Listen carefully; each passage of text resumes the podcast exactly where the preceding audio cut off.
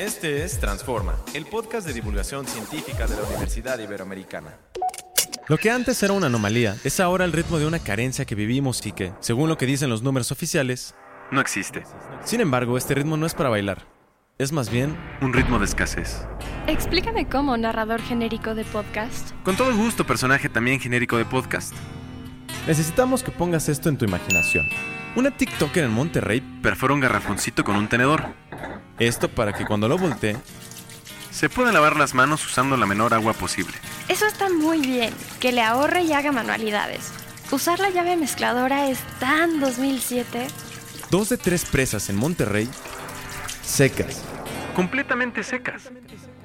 Por un lado está bien, mano. Luego la gente se metía a nadar con playera en las presas.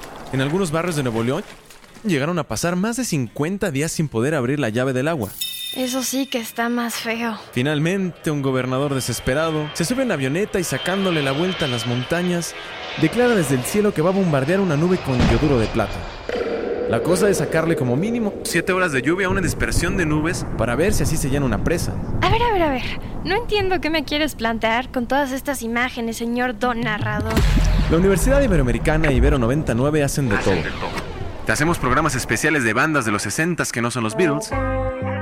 Te prestamos libros de la biblioteca que luego no devuelves por no sé cuántas semanas. Y además, te explicamos qué onda con el deuteronomio porque luego nadie lo lee. Pero sobre todo, hacemos mucha, mucha, mucha investigación. Tanta que ni te imaginas. No, pues ni enterada, ¿eh? Qué bueno que hagan este podcast. Así lo escucho mientras lavo los trastes. Esta semana nos vamos a enterar qué onda con la inseguridad, pero del agua. Pero, ¿qué es la inseguridad del agua? ¿Asaltos con cubeta o qué? No, no, no, no, no, no.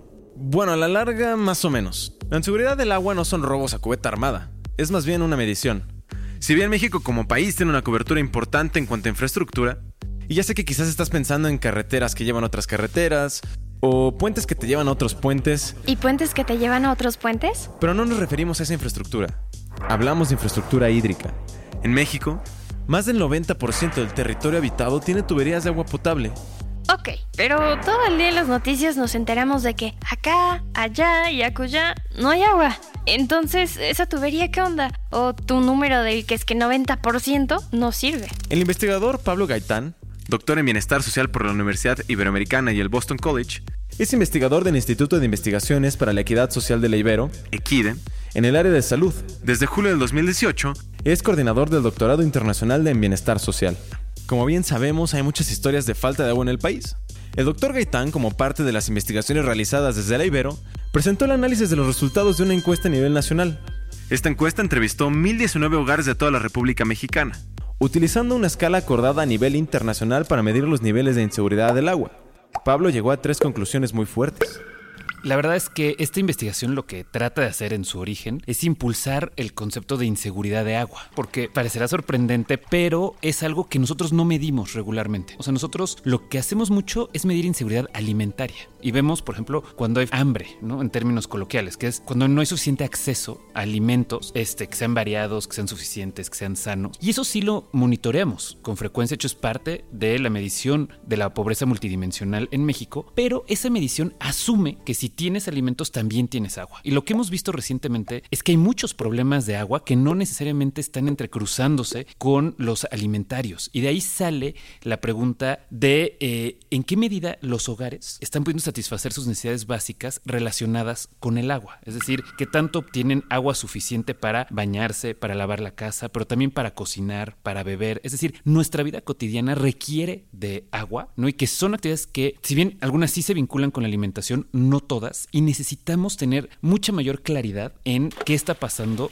con respecto al agua pues en los hogares de México, ¿no? Entonces, nuestra investigación lo que busca es primero traer el tema eh, sobre la mesa, ¿no? Y decir, a ver, necesitamos fijarnos estos aspectos de agua. O sea, muchas veces el agua sí está en la conversación, pero está enfocado en hablar de infraestructura, ¿no? Y hablar de cuánta agua está entrando a la ciudad, cómo están las presas, los ríos, el agua en el subsuelo, que todo eso es muy importante y esta es una conversación complementaria, ¿no? Donde nosotros queremos decir, todo eso importa, pero también importa saber qué tanto está llegando a los hogares y los hogares, es decir, las familias, qué tanto están pudiendo hacer sus cosas básicas con agua, ¿no? Entonces, lo que nosotros nos propusimos fue hacer una encuesta para saber de qué tamaño es el problema. Entonces, nosotros hicimos una primera aproximación, que fue la primera que se hizo en México para conocer el tamaño del problema, porque se había medido en otros lugares, pero en México no teníamos una, una medición. Entonces nosotros nos acercamos y lo que vimos es que, pues, un poco, casi uno de cada tres hogares estaba teniendo problemas para satisfacer sus necesidades básicas de agua, ¿no? Y lo cual esto contrasta con muchos de los indicadores de infraestructura que hay, ¿no? Porque digamos que las tuberías ya llegan a la gran mayoría de los hogares en México, pero lo que nosotros queremos saber es qué tanto cuando abren la llave del agua sí sale agua y si es suficiente y todo el tiempo como para poder satisfacer las necesidades básicas, ¿no? Entonces, esa fue eh, la relevancia de, de ese primer esfuerzo de investigación.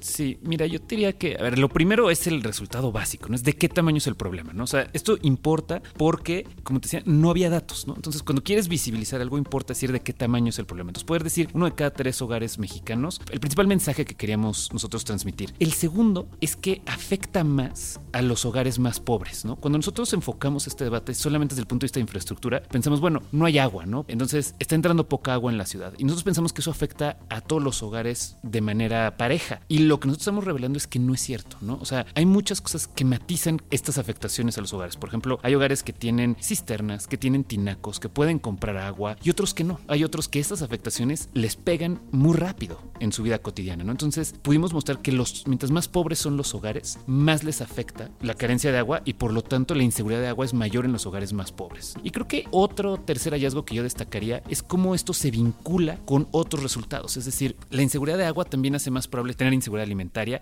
pero por ejemplo también genera un nivel importante de ansiedad en los hogares, ¿no? Entonces la preocupación que hay por estar teniendo agua tiene estas afectaciones, ¿no? Entonces es algo que parece que está acotado a eh, si tengo agua para beber o no, que es esta necesidad básica, pero vemos que va teniendo otras consecuencias, ¿no? Que son consecuencias en salud, en nutrición, en salud mental y en el bolsillo de los hogares. Y de aquí es donde vienen eh, las posibilidades de cooperar con los gobiernos para hacer programas que sí atiendan mejor directo a los hogares, ¿no? Porque nosotros nos enfocamos de nuevo en infraestructura, son soluciones que son a mediano y largo plazo, pero a veces necesitamos algo que sea más inmediato y más enfocado en las personas, ¿no? Entonces, bueno, de ahí es que ha salido esa colaboración que, bueno, ha sido fructífera. Sí, nosotros recientemente aquí en La Ibero hicimos una reunión regional donde trajimos a distintos países y organismos internacionales a conocer lo que estábamos haciendo, que conocieran este enfoque y pudieran ir adoptando esto para otros países. Entre ellos también estaba, digamos, organismos gubernamentales de México, por ejemplo, estaba Coneval o estaba INEGI, que son aliados clave para que puedan ir visibilizando este problema con distintos estados. Y en particular también estuvo, además del estado de Nuevo León, que ya comenté, que participó con nosotros la secretaria de Inclusión, Marta Herrera, fue importante para eh, impulsar programas sociales dirigidos a la atención de inseguridad de agua, pero también estuvo la Ciudad de México y ellos presentaron un poco la situación de lo que ocurre en la ciudad y pudimos ver formas, empezamos un diálogo de cómo complementar lo que ya está haciendo la ciudad con información de inseguridad de agua en los hogares, que creo que sería importante para tener una respuesta integral en la Ciudad de México en primer lugar, que tenemos que tener muy claro que el acceso al agua es un derecho humano y esa es una aproximación que motiva. Es un punto en donde intersectan, digamos que problemas sociales, problemas de salud, problemas de nutrición, problemas de salud mental. Entonces, es un lugar estratégico para el bienestar de las personas, ¿no? Y por eso es que requiere mucha de nuestra atención. Pero también es un tema que se está deteriorando. Entonces, eh, nosotros sí estamos viendo cada vez más sequías, ¿no? Cada vez más dificultades de las ciudades para abastecerse de agua. Esto está ocurriendo en distintos países. Entonces, un poco creo que el mensaje sería que la inseguridad de agua es algo que importa, importa centrarlo en los hogares, no nada más en la infraestructura, importa relacionarlo con estas otras dimensiones e importa pensarlo como un esfuerzo colectivo. O sea, no, vemos que ahorita la Ibero em, ha iniciado mucho esto, pero nosotros estamos buscando hacer una coalición grande. Aquí ya hemos tenido la fortuna de aliarnos, por ejemplo, con el Instituto Nacional de Salud Pública, que ellos han incluido esta medición también en la ENSANUD, que es la encuesta nacional de salud y nutrición, que ha sido muy importante para darle visibilidad en todos los estados del país. Es decir, los datos ya están disponibles, pero necesitamos también ampliar esas colaboraciones, ¿no? Necesitamos trabajar con los gobiernos para estar buscando soluciones que estén más enfocadas en mejorar las condiciones de vida de las personas. Y en general nosotros estamos apostando porque este enfoque vaya avanzando en toda la región, ¿no? Nosotros estamos enfocando en Latinoamérica y esperamos que en los próximos años podamos estar mostrando cómo está en la situación de seguridad de agua en Latinoamérica, ¿no? Entonces, esa es la tirada, ir haciendo estas grandes coaliciones para poder atender mejor un problema importante y que está creciendo. La primera gran conclusión es que 32% de los hogares en México vive con inseguridad de agua. Esto es, su acceso es difícil, limitado y en casos más dramáticos, hasta nulo.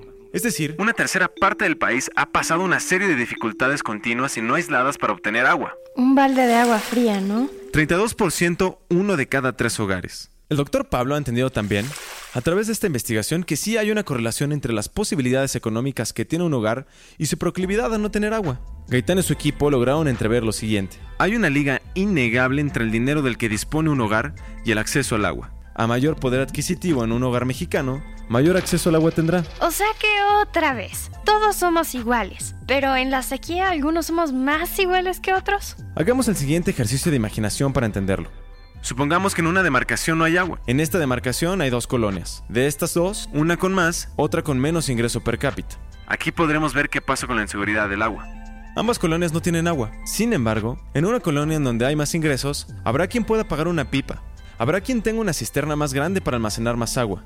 Habrá quien pueda, sin dudarlo, pagarse una botella de agua.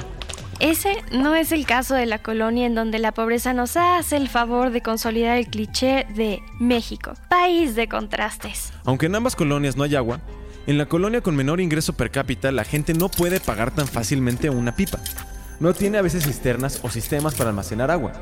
En muchos casos, la gente no tiene con qué pagar una botella de agua. Un escenario en el que el acceso a un derecho humano como lo es el agua puede llevar a escenarios de especulación que conocemos. Agua cada vez más cara para aquel que pueda pagar. ¿300 pesos la cubeta? Si ni está la mitad, me asaltan con una cubeta de agua. ¡Auxilio! Tener dinero o no puede marcar la diferencia. Tener recurso o no tenerlos implica barreras de acceso al agua que, recordemos, es un derecho humano. Pero agárrate, querido personaje de podcast. Querido escucha que nos oye mientras piensa barrer la calle a manguerazos. Esto lleva, además, a uno de los últimos datos que arrojó la investigación del doctor Gaitán. 19% de los mexicanos se va a dormir con sed. Pero a ver, espérate, espérate, espérate, espérate, espérate. ¿Qué implica que una quinta parte de un país tenga que irse a dormir sin poder tomarse un vaso de agua? Implica que la miseria hídrica, además de grave, no se está reflejando en los números oficiales. Sí, lo sabemos. Más del 90% de México tiene su tubería. Pero la historia no está completa. Las investigaciones del Equide, la Ibero y doctores como Pablo Gaitán garantizan que nos enteremos que existen datos que entre todos y todas podemos encontrar, analizar y entender en pos de un mejor futuro. ¿Futuro? Si yo lo que quiero es un mejor presente. Investiguemos, cuestionemos, tengamos sed de más de otros datos. Un podcast de divulgación de la Universidad Iberoamericana.